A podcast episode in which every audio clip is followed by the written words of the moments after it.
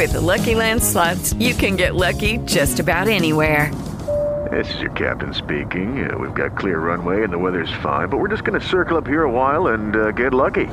No, no, nothing like that. It's just these cash prizes add up quick. So I suggest you sit back, keep your tray table upright, and start getting lucky. Play for free at LuckyLandSlots.com. Are you feeling lucky? No purchase necessary. Void where prohibited by law. 18 plus terms and conditions apply. See website for details. With Lucky Land slots, you can get lucky just about anywhere. Dearly beloved, we are gathered here today to. Has anyone seen the bride and groom? Sorry, sorry, we're here. We were getting lucky in the limo and we lost track of time. No, Lucky Land Casino, with cash prizes that add up quicker than a guest registry. In that case, I pronounce you lucky. Play for free at LuckyLandSlots.com. Daily bonuses are waiting. No purchase necessary. Void where prohibited by law. 18 plus. Terms and conditions apply. See website for details. Benvenuti in questa nuova puntata di Deepen, io sono Zap, siamo oggi su Deepen Scienza per eh, un inizio frizzante di una nuova miniserie che eh, a breve vi racconterò, siamo in live anche su Twitch come al solito, eh, in un nuovo stage, Uh, quindi venite assolutamente su Twitch a um, vedere come uh, abbiamo organizzato tutto. Uh, siamo dalla nuova casa ufficialmente, prima puntata della nuova casa, quindi speriamo che questo porti bene. chiedo gentilmente alla chat di Twitch se qualcuno riesce a condividere, ciao Callen, il link di Spreaker sui nostri canali. E um, come al solito facciamo una call to action velocissima oggi perché ho un milione di cose da dirvi. Come al solito, se avete Amazon Prime, vi ricordo che potete venire a iscrivervi, anzi abbonarvi gratuitamente al nostro uh, canale Twitch. In questo modo ci sostenete anche economicamente, anche se per voi l'abbonamento è gratis, quindi assolutamente da fare. Tra l'altro, in questi giorni uh, ho registrato una piccola guida per fare tutta la procedura per iscrivervi al nostro canale Twitch che poi eh, devo montare e pubblicare nei prossimi giorni. Se ancora non l'avete fatto, però, vi consiglio anche di iscrivervi al nostro canale Patreon che vi darà accesso al gruppo di PenVip che assolutamente non vi dovete perdere. Uh, è un po' monotematico ultimamente, si parla spesso di uh, robe un po' hot, quindi assolutamente da non perdere e soprattutto per i maschietti che seguono di Crimini sappiate che è pieno di gnocca il gruppo di VIP. Io ve lo dico, spero che sia un complimento, che lo prendiate come un complimento, però devo dire che tutte le nostre iscritte di VIP meritano, quindi venite assolutamente a iscrivervi a Dipen VIP. Store, velocissimo anche qui, da questa sera eh, tutti quelli che condivideranno questa puntata sui social taggandoci, riceveranno un fantastico eh, buono un coupon sconto per il nostro store. Quindi assolutamente questa è la vostra occasione di eh, acquistare la eh, tanto eh, agoniata maglietta di Dipen che non avete avuto ancora il coraggio di comprare. Quindi avrete un fantastico sconto mh, mm, su tazze e robe del genere, tutto, tutto quello che c'è sullo store. Quindi venite assolutamente a condividere la puntata sui vostri social e taggateci. Oggi iniziamo una puntata, eh, anzi iniziamo una piccola serie dedicata alle emergenze. Um, ciao Bebbo, era un po' che non ti vedevo in live, bentornato. Una eh, appunto miniserie dedicata alle emergenze, oggi parliamo uh, dell'arresto cardiaco e uh, come dicevo prima in chat, in, uh, su Twitch questa miniserie non andrà avanti in eterno, andrà avanti solamente se ci sarà una risposta da parte vostra. Quindi se ci saranno condivisioni, se ci saranno degli ascolti decenti, io farò, mi sono impegnato nel fare questa puntata e la prossima puntata a proposito dei soffocamenti um, perché secondo me è importante che voi lo sappiate, a prescindere da, da, dal successo o meno della puntata e della serie. Um, dopo vi spiego anche il perché. Ma uh, se non ve ne frega niente, cambieremo argomento in sostanza. Um, dopo, um, anzi, vi dico subito quali sono le mie idee per le future uh, puntate, così magari vi viene un po' uh, il pepe eh, per condividere la puntata e ascoltarla e spargere la voce, magari lasciare anche una bella recensione. Volevo parlare anche delle ustioni, quindi cosa fare se mi ustiono in casa, quindi eh, visto che anche nella scorsa puntata abbiamo parlato degli incidenti casalinghi, forse è bene sapere cosa fare e cosa non fare. Quindi parleremo di ustioni, di soffocamento negli adulti e nei bambini quindi molto importante anche perché so che molti di voi hanno bambini, eh, quindi è sempre bene sapere, ehm, anche perché dopo voglio fare una, un piccolo brontolio e eh, vi dico il perché. Um, parleremo di intossicazioni sia da gas o fumi, ma uh, anche di uh, acidi, detersivi, roba del genere. Um, incidenti, urti, traumi, quindi cosa fare, cosa non fare, e sanguinamenti, quindi tutte le, diciamo, mh, quelle cose che possono succedere in casa, ma anche al di fuori, che è bene che, diciamo, sappiate cosa fare.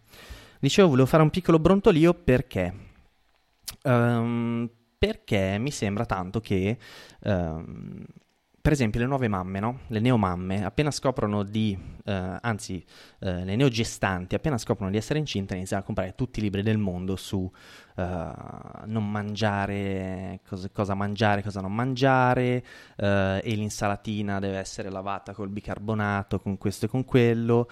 I padri mm, fanno lo stesso, più o meno, quelli più attenti, quelli meno attenti se ne sbattono le palle, chiaramente. Um, però mi sembra che nessuno si preoccupi di sapere quali sono le tecniche, per esempio, per evitare un soffocamento di un bambino.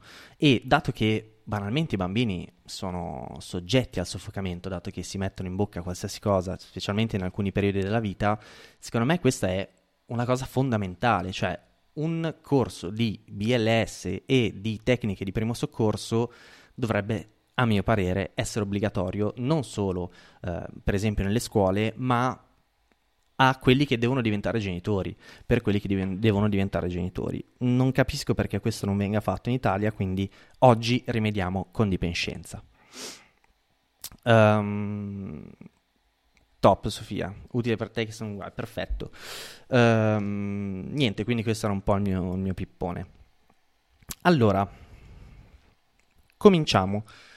Cominciamo facendo un grosso disclaimer. Uh, qui, qui, siamo su Dipenscienza, facciamo in parte intrattenimento, in parte divulgazione, però non prendete questa puntata come un corso di BLS perché non lo è. Come sapete io non sono ancora laureato, quindi non ho uh, la carta che dice che posso istruirvi in quanto a tecniche di, sopravvi- di non sopravvivenza, di primo soccorso. Sappiate che ci sono dei corsi molte volte gratuiti, mh, molto spesso uh, organizzati dal eh, dal 118 per imparare a fare queste tecniche, anche perché va bene la teoria, però è fondamentale poi andare a eseguire queste tecniche. Eh, dopo vi spiego perché, per, mh, sostanzialmente perché la pratica rende più bravi e eh, Esatto, eh, Bebbo, ah, perché io non capisco perché non li aggiungono ai corsi preparto. O banalmente, adesso faccio una, una critica a tutto il mondo ecclesiastico, però facciamo il corso eh, prematrimoniale eh, in chiesa e nessuno pensa a fare un corso di come evitare che tuo figlio si soffochi e poi purtroppo eh, i fatti di cronaca ci parlano anche di bambini che muoiono per colpa di un chicco d'uva piuttosto che di un pomodorino. Que- io veramente non capisco. Comunque, um, brava Matilde. Esatto, a scuola lo fanno ogni tanto, ma non sempre, non capisco perché, mentre all'estero, per esempio in Asia, mm, lo fanno sempre e eh, ci sono stati casi di bambini che sono stati in grado di salvare degli adulti con queste tecniche. Comunque, a parte queste menate, oggi parliamo del BLS, quindi delle tecniche diciamo di, so- di Uh, sopravvivenza di, di, base, di mantenimento uh, de- della vita finché non arrivano i soccorsi. Dopo spiegheremo che cos'è il pronto soccorso e che cos'è invece il, um, il soccorso di base, quindi il primo soccorso. E mi è venuta in mente questa serie uh, dato che uh, a Palla è successo mm, pochi giorni fa, forse un paio di settimane fa ormai, che uh, un giocatore di padel si sentisse male proprio mentre eh, loro erano lì, mentre stavano giocando a padel e quindi hanno dovuto attivarsi e in sostanza improvvisare eh, e fare qualcosa per riuscire a salvarlo. Eh, fortunatamente questa persona si è salvata, però ho pensato, mh, mm, no, mh, mm, dai, dai, racconti di palla che chiaramente era del tutto impreparato sul cosa fare, non che questa sia uh, una cosa negativa, però è una cosa mm, da palissiana, um, quanto sarebbe stato meglio, anche se poi il soggetto si è salvato, se ci fosse stato qualcuno di preparato all'interno della struttura. E, ehm, e, quindi ho pensato che questa serie potesse essere utile a qualcuno. Uh, quindi iniziamo. Uh, stiamo camminando per strada o siamo, che ne so, in, uh, in casa banalmente con un nostro parente, troviamo il nostro parente per terra o il, o il passante per terra. Che cosa dobbiamo fare? Allora, innanzitutto partiamo da una cosa uh, in parte etica, in parte legale, ovvero domanda, siamo costretti a soccorrerlo? Cioè mm, c'è un obbligo effettivo anche legale di soccorrerlo? Effettivamente sì, uh, quindi sia che voi siate esperti in BLS e che abbiate seguito il corso, sia che non lo abbiate fatto, è vostro dovere soccorrere quella persona perché altrimenti eh, andremo inco- incontro all'omissione di soccorso che eh, è valida per tutti, come eh, sulla strada quando facciamo un incidente, è valida anche se siamo a piedi e vediamo una persona che sta male. Um, quindi, dato che siamo costretti ad agire, forse è meglio sapere che cosa fare. Um, Bisogna agire innanzitutto tramite appunto il BLS, che è il supporto vitale di base. BLS è un acronimo inglese e mm, bisogna capire che cos'è il BLS, cioè qual è l'obiettivo del BLS. Perché um, in sostanza quello che dobbiamo fare è mantenere in vita la persona, in particolare il cervello della persona che, come abbiamo detto in altre puntate, è un, il cervello è un tessuto che molto facilmente si deteriora e molto difficilmente si rigenera. E bastano 4-5 minuti di ipossia, quindi di, eh, care- di, carenze nella respirazione e nel caso appunto di un arresto cardiocircolatorio e respiratorio appunto questi 5 minuti passeranno molto in fretta, ve lo assicuro e quindi bisogna riuscire ad agire entro questi 5 minuti per mantenere eh, il soggetto in vita o quantomeno eh, sì, per mantenerlo in vita e per non lasciare dei danni a lungo termine appunto al soggetto. Um, in, secondo, diciamo, in seconda battuta, quello che facciamo tramite il massaggio cardiaco e la respirazione bocca a bocca è permettere ai soccorsi di raggiungere il posto Uh, ne, chiaramente loro arriveranno con l'ambulanza nel più breve tempo possibile, ma non è detto che questo tempo sia inferiore ai 5 minuti. E quindi è fondamentale che ci sia un impegno da parte nostra per far sì che questi 5 minuti vengano prolungati il più possibile e, e quantomeno fino a quando arrivano i soccorsi. Um, una cosa fondamentale che dobbiamo capire però eh, del BLS è che le tecniche di eh, massaggio cardiaco e di respirazione bocca a bocca non hanno l'obiettivo di uh, cambiare lo stato del soggetto. Uh, perché vi dico questo? Perché molto, molto spesso si potrebbe pensare, facendo, trovandosi in una situazione reale, uh, ci renderemo conto che magari questi 5 minuti a voglia che passano, cioè noi iniziamo a fare il massaggio cardiaco e magari eh, l'ambulanza arriva dopo 10-15 minuti, quindi ehm, in questi 10-15 minuti potremmo noi pensare di eh, non stare agendo in modo corretto, perché le tecniche di BLS appunto non hanno l'obiettivo di modificare lo stato del soggetto, eh, che in quel momento è a terra non cosciente, non respira, Ehm, potremmo pensare che il soggetto ormai sia deceduto. Anche qui c'è una questione, diciamo, legale abbastanza importante, che è quella di mh, non dare per scontato nulla e eh, soprattutto di continuare a fare il massaggio cardiaco fino a quando non arrivano i soccorsi.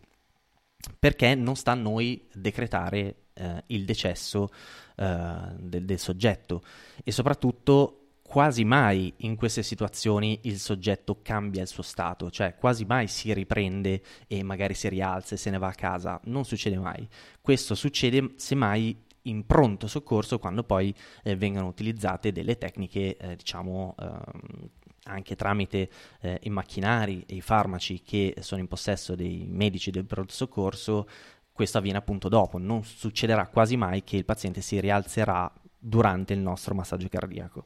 Quindi non ci dobbiamo demoralizzare e eh, non dobbiamo dare per scontato che il paziente sia ormai deceduto. Um, Bene, un secondo, proseguiamo. Se avete delle domande, robe da scrivere, scrivete. With the Lucky Land slots, you can get lucky just about anywhere. This is your captain speaking. Uh, we've got clear runway and the weather's fine, but we're just going to circle up here a while and uh, get lucky. No, no, nothing like that. It's just these cash prizes add up quick. So I suggest you sit back, keep your tray table upright, and start getting lucky. Play for free at LuckyLandSlots.com. Are you feeling lucky? No purchase necessary. Void where prohibited by law. 18 plus terms and conditions apply. See website for details. in chat che intanto leggo. Esatto, Sofia. Bisogna continuare anche se non dà nessun segno di miglioramento. E questo è fondamentale. Non solo è fondamentale per la sopravvivenza del paziente, ma è fondamentale per voi che se no incorrete incazzi legali, perché voi non siete dei medici, non potete dichiarare un soggetto morto, quindi è vostro dovere eh, che voi conosciate o meno queste tecniche eh, e che voi abbiate seguito o meno un corso, proseguire fino a che non arrivano i soccorsi. Anzi, ehm, dei, viene definito che bisogna proseguire mh, o fin quando arrivano i soccorsi o allo sfinimento del soccorritore. Ehm, si parla di sfinimento del soccorritore perché le tecniche di BLS sono veramente stancanti. Uh, dopo vi spiegherò come si fa, ma vi assicuro che mh, mm, quando, fa- quando, ho fatto io il corso uh, in università, anche col manichino, che comunque non è una condizione stressante, non è una condizione in cui uh, diciamo, sei sotto pressione, però proprio con come attività fisica è proprio stancante e ehm, lo sfinimento vi assicuro si raggiungerà in breve tempo e quindi vedremo dopo che sarà anche importante riuscire a eh, attrarre l'attenzione di altre persone per poter avere il cambio ehm, e quindi proseguire fino all'arrivo dei soccorritori. Quindi sì, bisogna eh, continuare oltranza e fino allo sfinimento. Um, ok.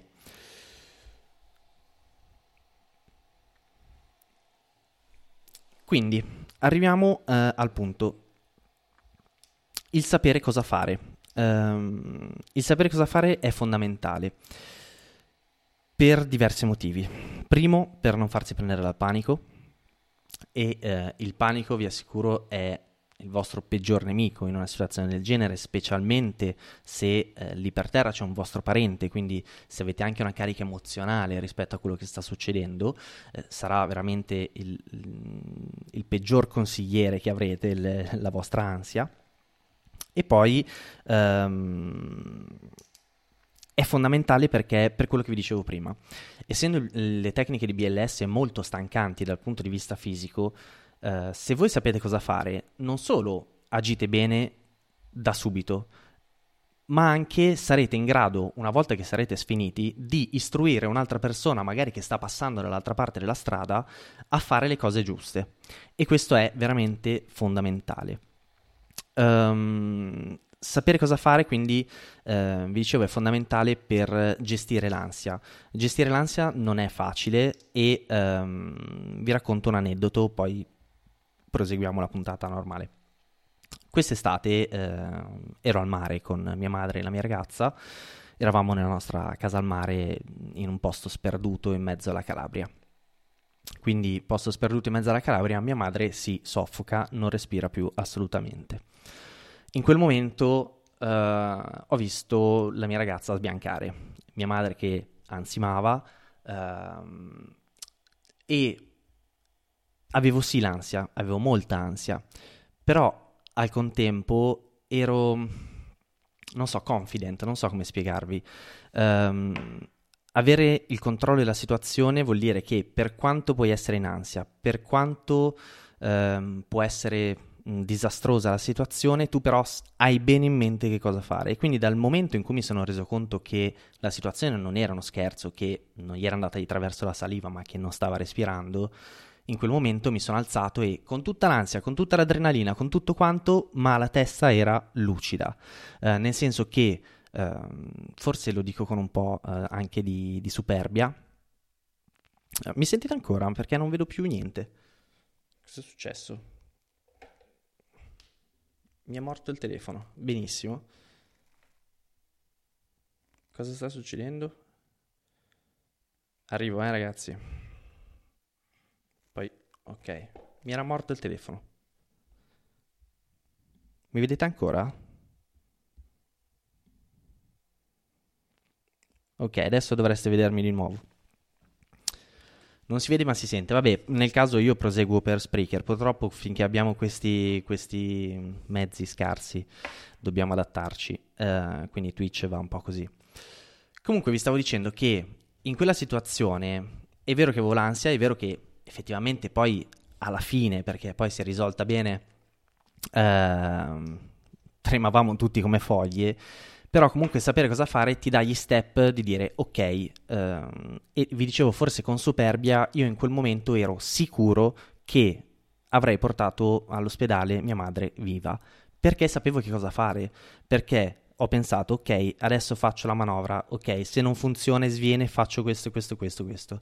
Eh, massaggio cardiaco, respirazione, nel frattempo faccio chiamare la mia ragazza. Cioè, avevo tutto sotto controllo anche in un momento totalmente di panico, perché ti vedi tua madre davanti che sta morendo sostanzialmente. E quindi è fondamentale per gestire l'ansia sapere che cosa fare.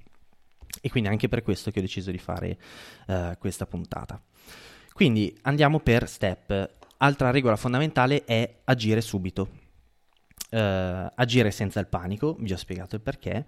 E uh, un'altra cosa fondamentale è diventare il leader della situazione.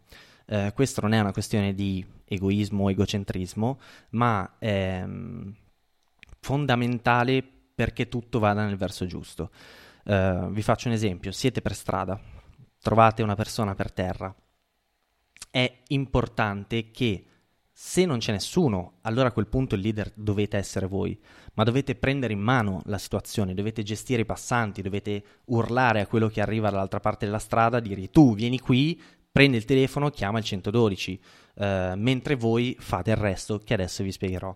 Se c'è un altro leader, allora ancora meglio, perché se c'è un'altra persona che sa che cosa fare, che si vede che ha seguito un corso, si vede che sta gestendo bene la situazione, allora mm, diventerete il gregario.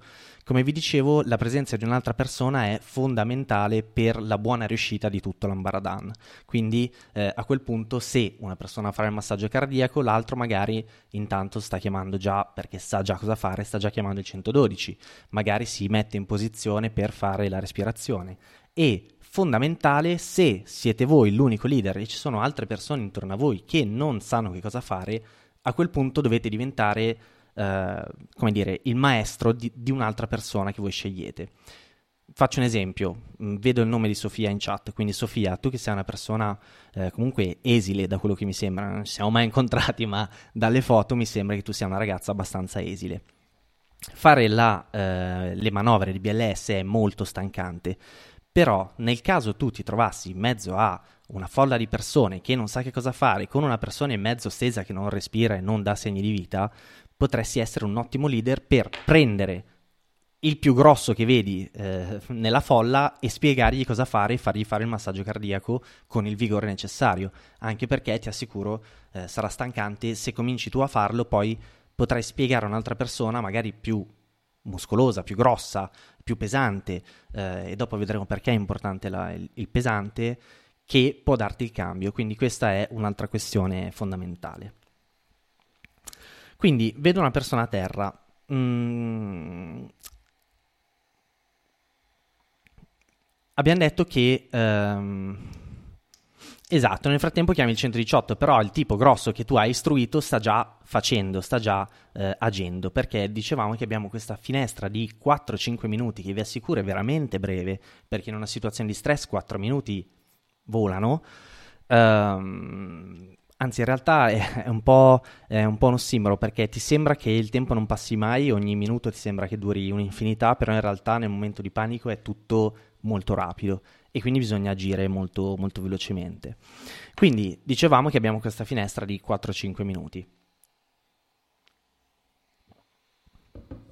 Però se io adesso aprissi la porta, vedessi la mia ragazza stesa per terra, come faccio a sapere se è lì da più o meno di 5 minuti e quindi se devo agire o meno? Questa è una domanda che eh, vi pongo, vediamo se qualcuno risponde bene in chat. Uh, e adesso vi, vi rispondo.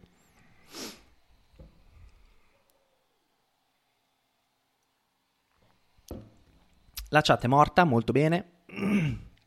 Quindi, come faccio a sapere se una persona è lì da più di 5 minuti? Non lo posso sapere.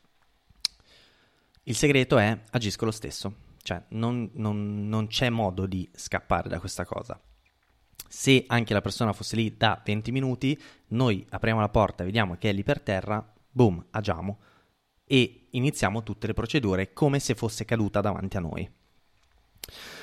Quindi, che cosa fare?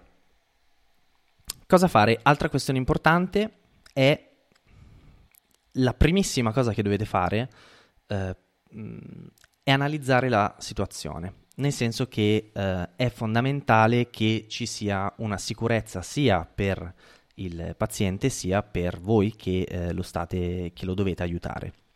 Quindi, se è una situazione pericolosa, non ci si deve avvicinare. Uh, è successo qualche anno fa che Uh, delle persone, chiaramente tipo in India, in quei posti lì, uh, delle persone che stavano lavando, mi sembra, delle autocisterne, delle, delle cisterne contenenti del gas. A quel punto una persona sviene dentro e gli altri operai vedono che quella persona è svenuta dentro, cosa fanno? Si precipitano dentro per andare a salvarlo. Il risultato è che non solo è morto lui, ma sono morti anche gli altri operai perché appunto mh, non hanno seguito questa semplice regola che eh, prima di agire devo essere sicuro al 100% che la situazione sia sotto controllo e che non ci sia un effettivo pericolo che magari quella persona sia per terra solo perché ha avuto un malore. Uh, questo è fondamentale per esempio se succede qualcosa, che ne so, in autostrada, in un incidente stradale, piuttosto che uh, se c'è del fumo in casa, poi questo magari lo vedremo in altre puntate, eh, prima cosa da fare è mettere in sicurezza sia uh, se stessi, prima se stessi anzi, e poi il, uh, il soggetto che dobbiamo soccorrere. Um, poi, una volta che la situazione abbiamo deciso che la situazione è sicura o nel caso la situazione non fosse sicura porto il, il soggetto in una situazione sicura, quindi sposto il, il soggetto, lo alzo, lo trascino magari eh, se siamo sulla carreggiata di una strada lo sposto sul marciapiede. Um, e anche qui possiamo avere un altro dubbio, quindi come faccio a sapere se ha sbattuto la testa e quindi se devo muoverlo? Per esempio, negli incidenti stradali sappiamo che le lesioni spinali eh, sono abbastanza frequenti, quindi in caso di un incidente stradale è bene non muovere assolutamente il soggetto. A questo punto, eh, se noi non abbiamo la certezza di eh, questo incidente, quindi non l'abbiamo visto con i nostri occhi, eh, le tecniche di BLS hanno sempre la precedenza. Quindi se c'è un soggetto in mezzo alla strada ehm, che non abbiamo la certezza che per esempio sia caduto in moto, allora va spostato e vanno ehm, attivate tutte le eh, procedure del BLS. Quindi a quel punto, situazione sicura, mi ci metto di fianco e verifico lo stato di coscienza. Quindi inizio a chiamare la persona, mh, mm, cerco di capire se è cosciente, se non è cosciente, se risponde, come risponde. Se già risponde è un buon segno, quindi a quel punto posso chiamare eh, il 112 farmi arrivare un'ambulanza e mh, mm, mantenere diciamo, il soggetto in, in, una situazione tranquilla finché non arrivano i soccorsi. Se eh, invece non risponde, a quel punto ehm, la prima cosa da fare è chiaramente chiamare il 112. Uh, Ancora meglio se ci sono più persone, quindi voi iniziate a fare un'altra procedura che adesso vi spiego e fate chiamare il 112 a un'altra persona, dando delle informazioni precise e eh, puntuali. Quindi chiamo, dici ho bisogno di innanzitutto inquadrare il soggetto, quindi dire se è un adulto, un bambino, una donna, eh, un anziano, lo stato di coscienza, quindi risponde o non risponde e, um, e, dare delle indicazioni stradali precise perché eh, so che sembra una banalità però è fondamentale. With the Lucky Land slots you can get lucky just about anywhere. This is your captain speaking. Uh, we've got clear runway and the weather's fine, but we're just going to circle up here a while and uh, get lucky. No, no, nothing like that. It's just these cash prizes add up quick. So I suggest you sit back, keep your tray table upright, and start getting lucky. Play for free at LuckyLandSlots.com. Are you feeling lucky? No purchase necessary. Void where prohibited by law. 18 plus terms and conditions apply. See website for details. Eh, e nel caso, se ci sono più di due persone, mandare una persona eh, a un'altra persona a prendere l'ambulanza se siamo in un posto abbastanza recondito. Um, quindi a quel punto spedisco una persona a chiamare il 112, io devo agire immediatamente. Quindi, verificato che il soggetto non respira, eh, anzi che il soggetto non risponde, devo andare a, a controllare se respira. Come facciamo a sapere se respira? Ehm, andiamo a posizionarci in ginocchio di fianco eh, al soggetto e banalmente avviciniamo l'orecchio al suo naso. Uh, a quel punto abbiamo due cose da tenere, anzi tre cose da tenere sotto controllo. Primo, come sempre, il tempo. Uh, abbiamo un tempo massimo di controllo della, risp- della respirazione di 10 secondi. Quindi noi per 10 secondi che contiamo mentalmente ci avviciniamo con l'orecchio eh, al naso del soggetto e innanzitutto sentiamo se c'è o meno un respiro e secondo con gli occhi guardiamo il petto del soggetto. Se vediamo che non c'è un sollevamento dato dalla respirazione, allora a quel punto il soggetto non sta respirando e quindi eh, a quel punto devo agire immediatamente. Um, come agisco? Primissima cosa da fare è sollevare la testa del soggetto che si trova per terra. Um, questo è fondamentale perché la respirazione bocca a bocca, eh, noi cosa facciamo? Banalmente andiamo a appoggiare le nostre labbra sulle labbra del soggetto.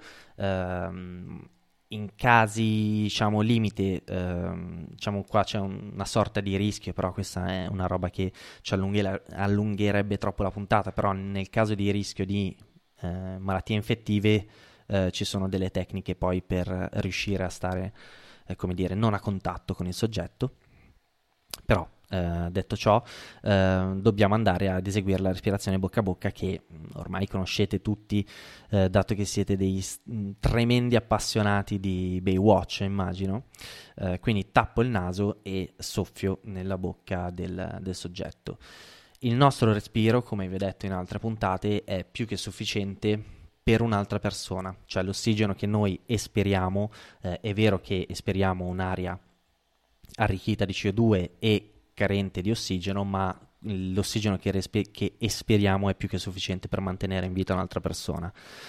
Um, perché vi dico che è fondamentale alzare la testa? Perché Mm, per due motivi. Prima di tutto perché in una situazione in cui il soggetto non è cosciente avremo un rilassamento dei muscoli e eh, la lingua è un muscolo, anzi è formato da vari fasci muscolari intrecciati e quindi in una situazione del genere cosa succede? Che va a piegarsi verso indietro, non si rivolta e quindi non va a soffocare il soggetto ma mh, mm, tenderà a ostruire il passaggio alle vie aeree.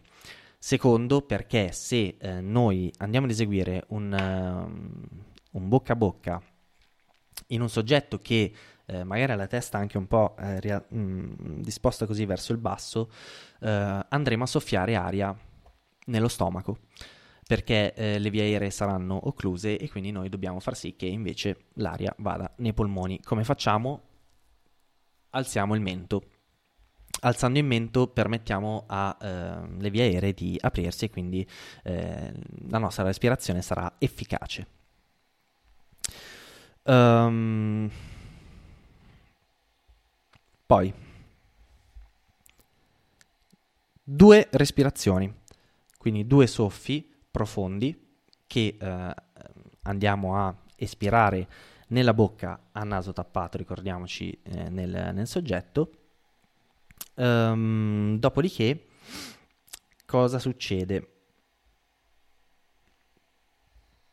Arrivo, eh, bevo un secondo, intanto leggo i miei appunti, se avete qualcosa da scrivere scrivete pure, fatemi sapere se c'è ancora qualcuno eh, in live, che la chat è morta, poverina.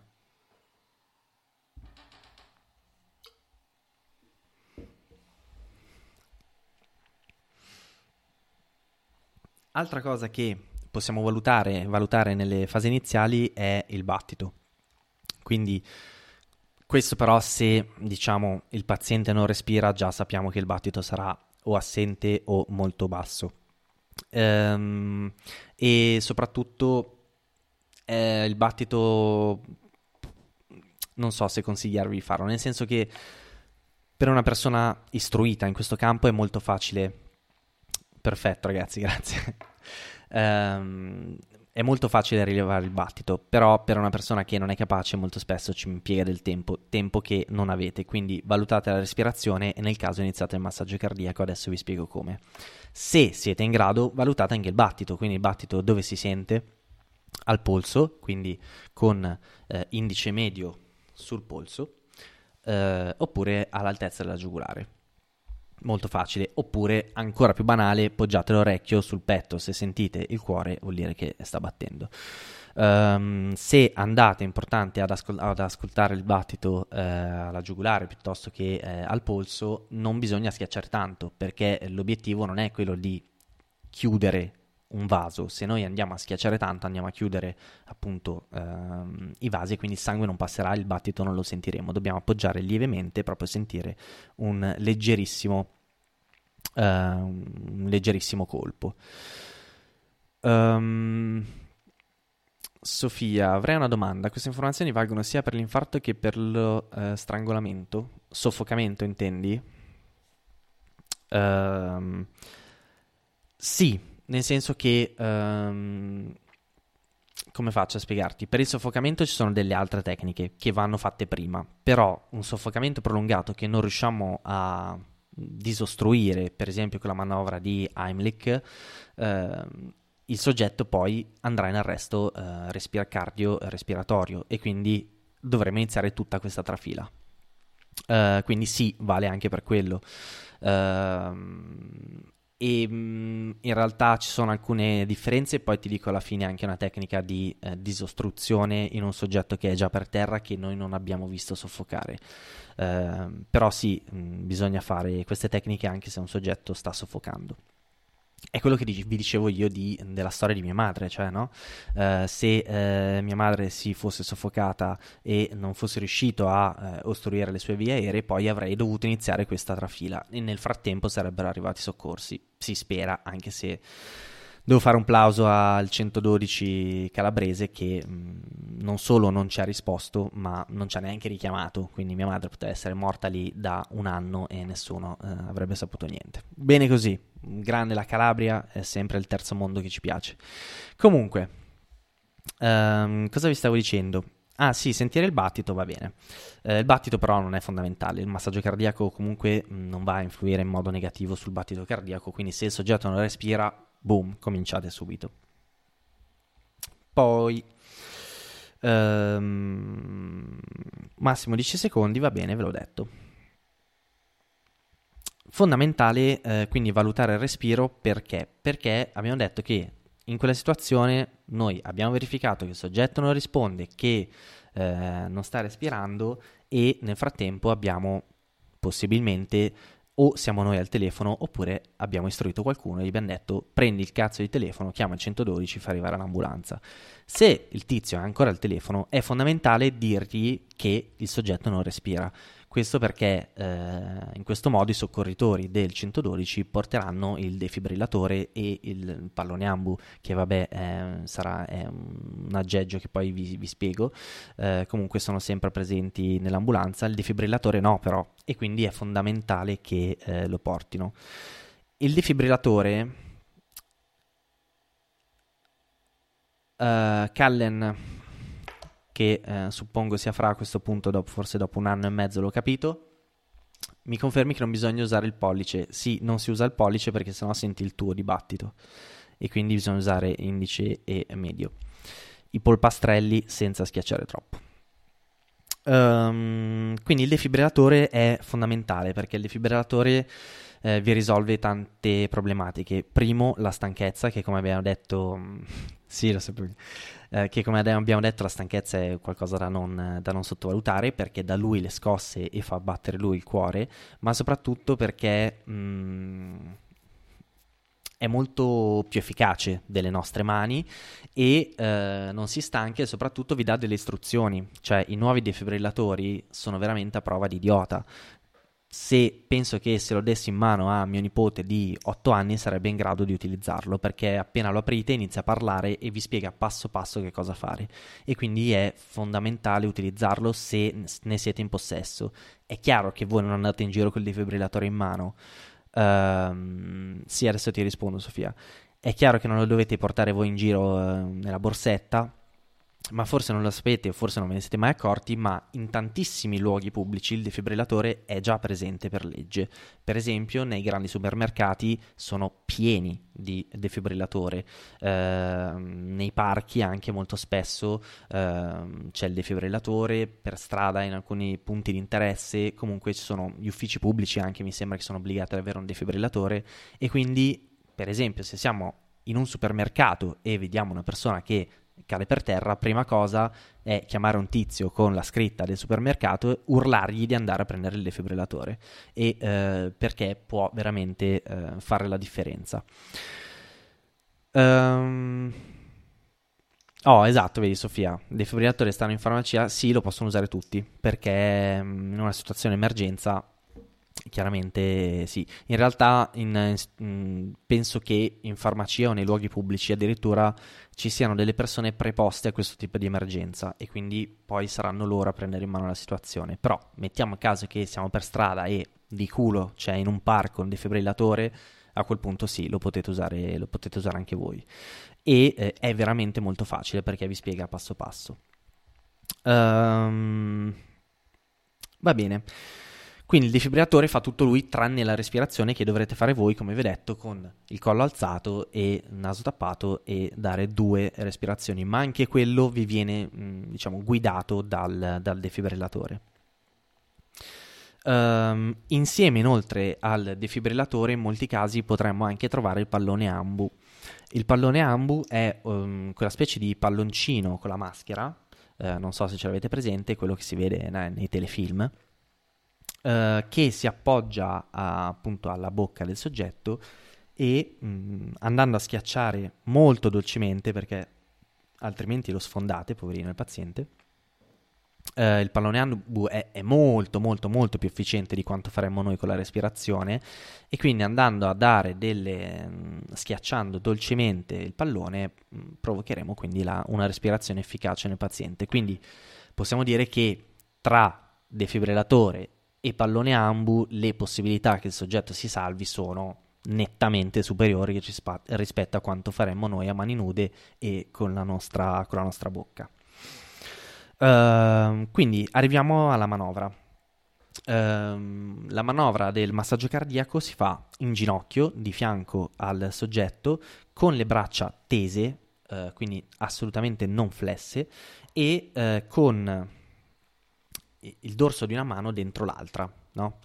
Ehm, dobbiamo spingere con eh, la parte, diciamo, volare del, del palmo della mano che crea una sorta di stabilità con il nostro radio e ehm, non so, è, è difficilissimo spie- spiegarlo a voce, è molto più facile da capire. Beh, lo sapete, dai, come ci si mette per fare il massaggio cardiaco, no? Braccia, te- braccia tese, eh, un palmo dentro l'altro, è fondamentale andare a spingere al centro del petto. Eh, al centro del petto, anzi, più precisamente al centro dello sterno. Eh, più precisamente ancora all'altezza della linea capezzolare quindi esattamente al centro dello sterno, perché il cuore si trova esattamente là sotto.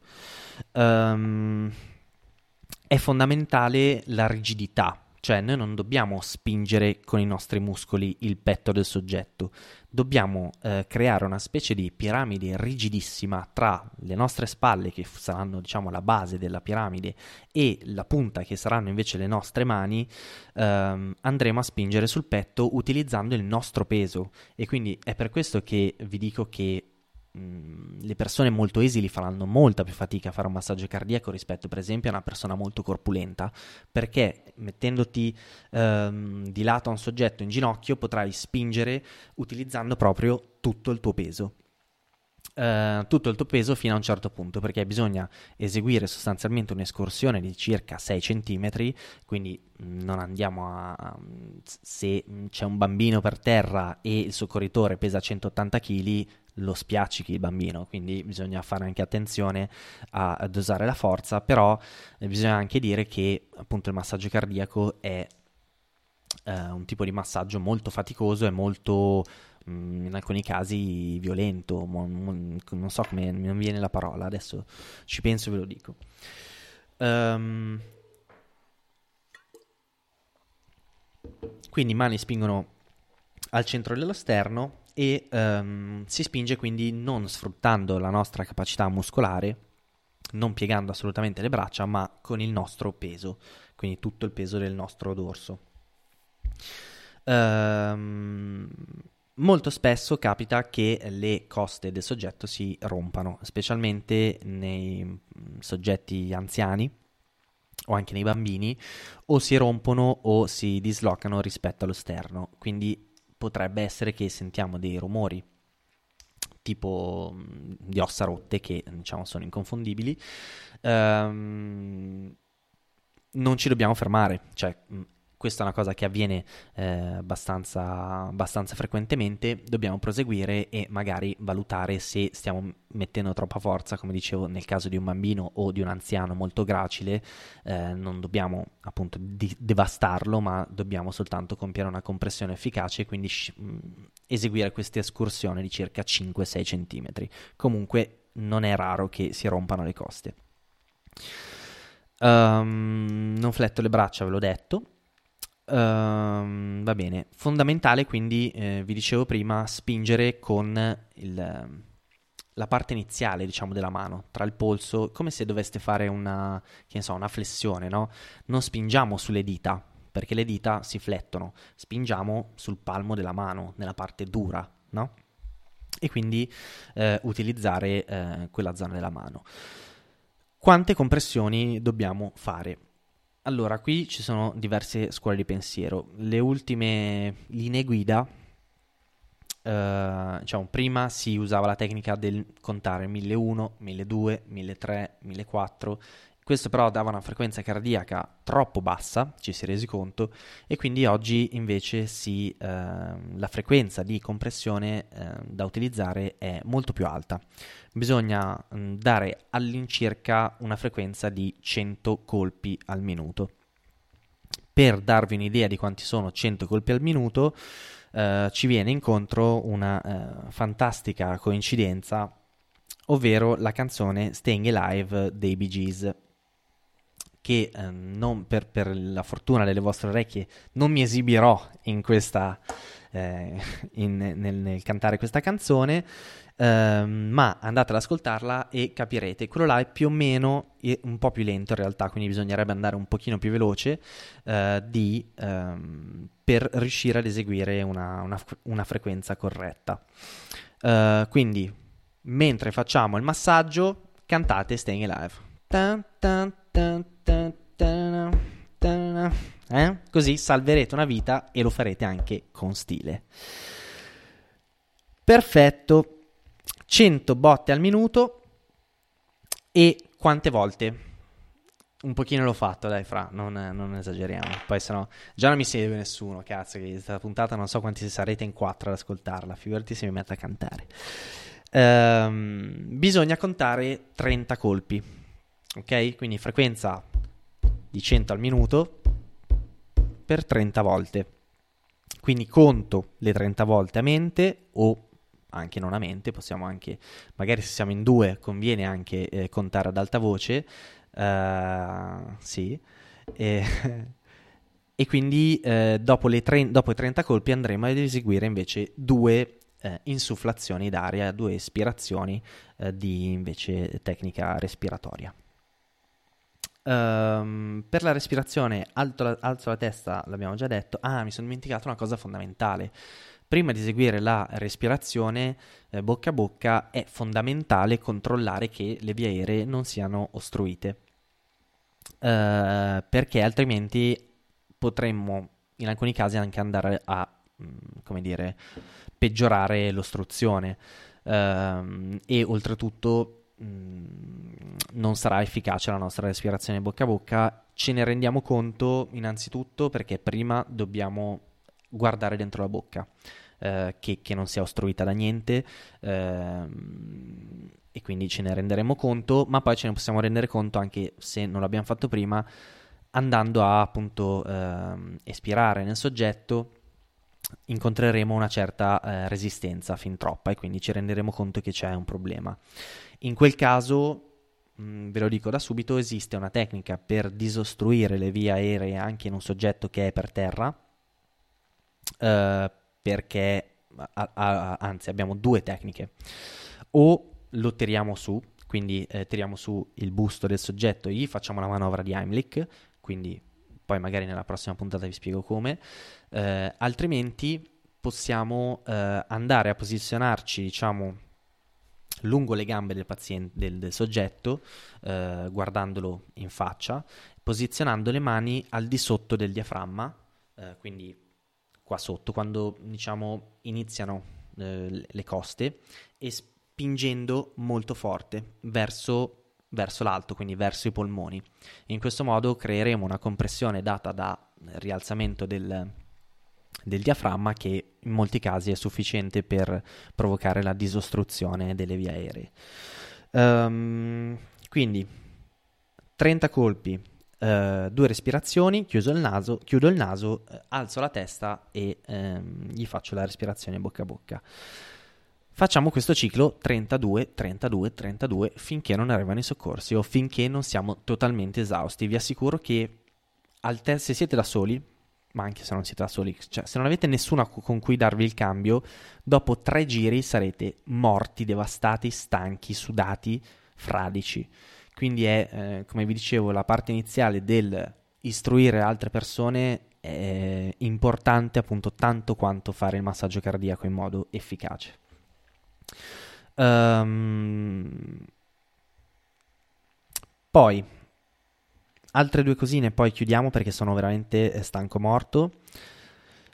Non è semplicissimo. Allora, spiegato così a voce, Sofia, è difficile. Eh, bisogna praticarlo. Quando sai cosa fare è molto facile, nel senso che sai già cosa fare, e, cioè, nel senso, non è che ci sia nulla di molto complesso. Uh, detto così a voce, chiaramente ti sembra difficile, ti devi esercitare. Per questo vi suggerivo appunto di fare un corso che non vi costa niente, uh, o comunque guardatevelo un video su YouTube per capire uh, qual è la posizione da prendere, cosa fare, cosa non fare, o comunque per il futuro diffondete questa puntata, quindi mandatelo al vostro fidanzato o alla vostra fidanzata perché quello che cade per terra come un salame potreste essere voi e se, eh, come dice sempre la mia ragazza, se sta male lei io la salvo, se sto male io io muoio, giusto? Quindi condividete la puntata. Um, quindi la parte dell'ostruzione ve l'ho detta. Cosa fondamentale? Se il soggetto è che ne so, al mare su un materassino in, mm, in acqua, o se il soggetto è eh, un povero anziano che è stato male sul letto. Cosa devo fare? Devo fare una cosa molto importante, fondamentale, prima ancora di fare qualsiasi altra cosa, anzi prima ancora di eh, iniziare il massaggio cardiaco, quindi dopo aver allertato le, i soccorsi e tutto quanto, eh, in che senso? Le scene da film dove il soccorritore salta in braccio al paziente mentre è sposata una barella è reale sono cagate a Grey's Anatomy? No, no, è reale, è reale. Se, cioè, è reale. È reale forse, come dicevamo prima, in Calabria dove, dove non hanno i... Mi dispiace per tutti i calabresi che ci stanno ascoltando, ma io purtroppo ho avuto questa disavventura e non posso non esprimere il mio uh, disappointment. Uh, dove non hanno i, uh, i defibrillatori. Uh, in teoria su un'ambulanza, se ho chiamato un'ambulanza e dico che ho bisogno di un defibrillatore, eh, arrivano col defibrillatore, quindi no, non c'è nessun soccorritore sulla barella che spinge come un pazzo, tutto sudato, c'è il defibrillatore che fa il lavoro per lui e lo fa meglio. Uh, quindi grande calabresi, io vi voglio bene, sappiate che però spero di non stare male nella vostra regione. Uh, vi stavo dicendo che bisogna spostare il soggetto, perché se è sul letto il nostro massaggio cardiaco non avrà nessun effetto, perché il senso del massaggio cardiaco è comprimere il cuore tra lo sterno, cioè, cioè tra due superfici dure, quindi lo sterno e dietro la colonna vertebrale. Quindi se è su una superficie dura, se è sul pavimento, io comprimendo lo sterno andrò a eseguire una compressione del cuore. Se invece il soggetto è sul letto, non faccio una mazza, quindi eh, vanifico tutta la spinta che sto dando. E quindi ehm, è fondamentale appunto metterlo per terra prima di iniziare Uh, de- esatto, deve stare sul duro, quindi sul pavimento, piuttosto che se siamo in spiaggia, sulla spiaggia. Uh, poi in realtà in spiaggia bisogna anche aver cura di asciugare bene il, il soggetto perché uh, appunto se, nel caso poi arrivi qualcuno con un defibrillatore in mano, se magari non siete in una spiaggia calabrese, ehm, poi ci, bisogna asciugarlo perché sennò prende, prende la scossa. Um,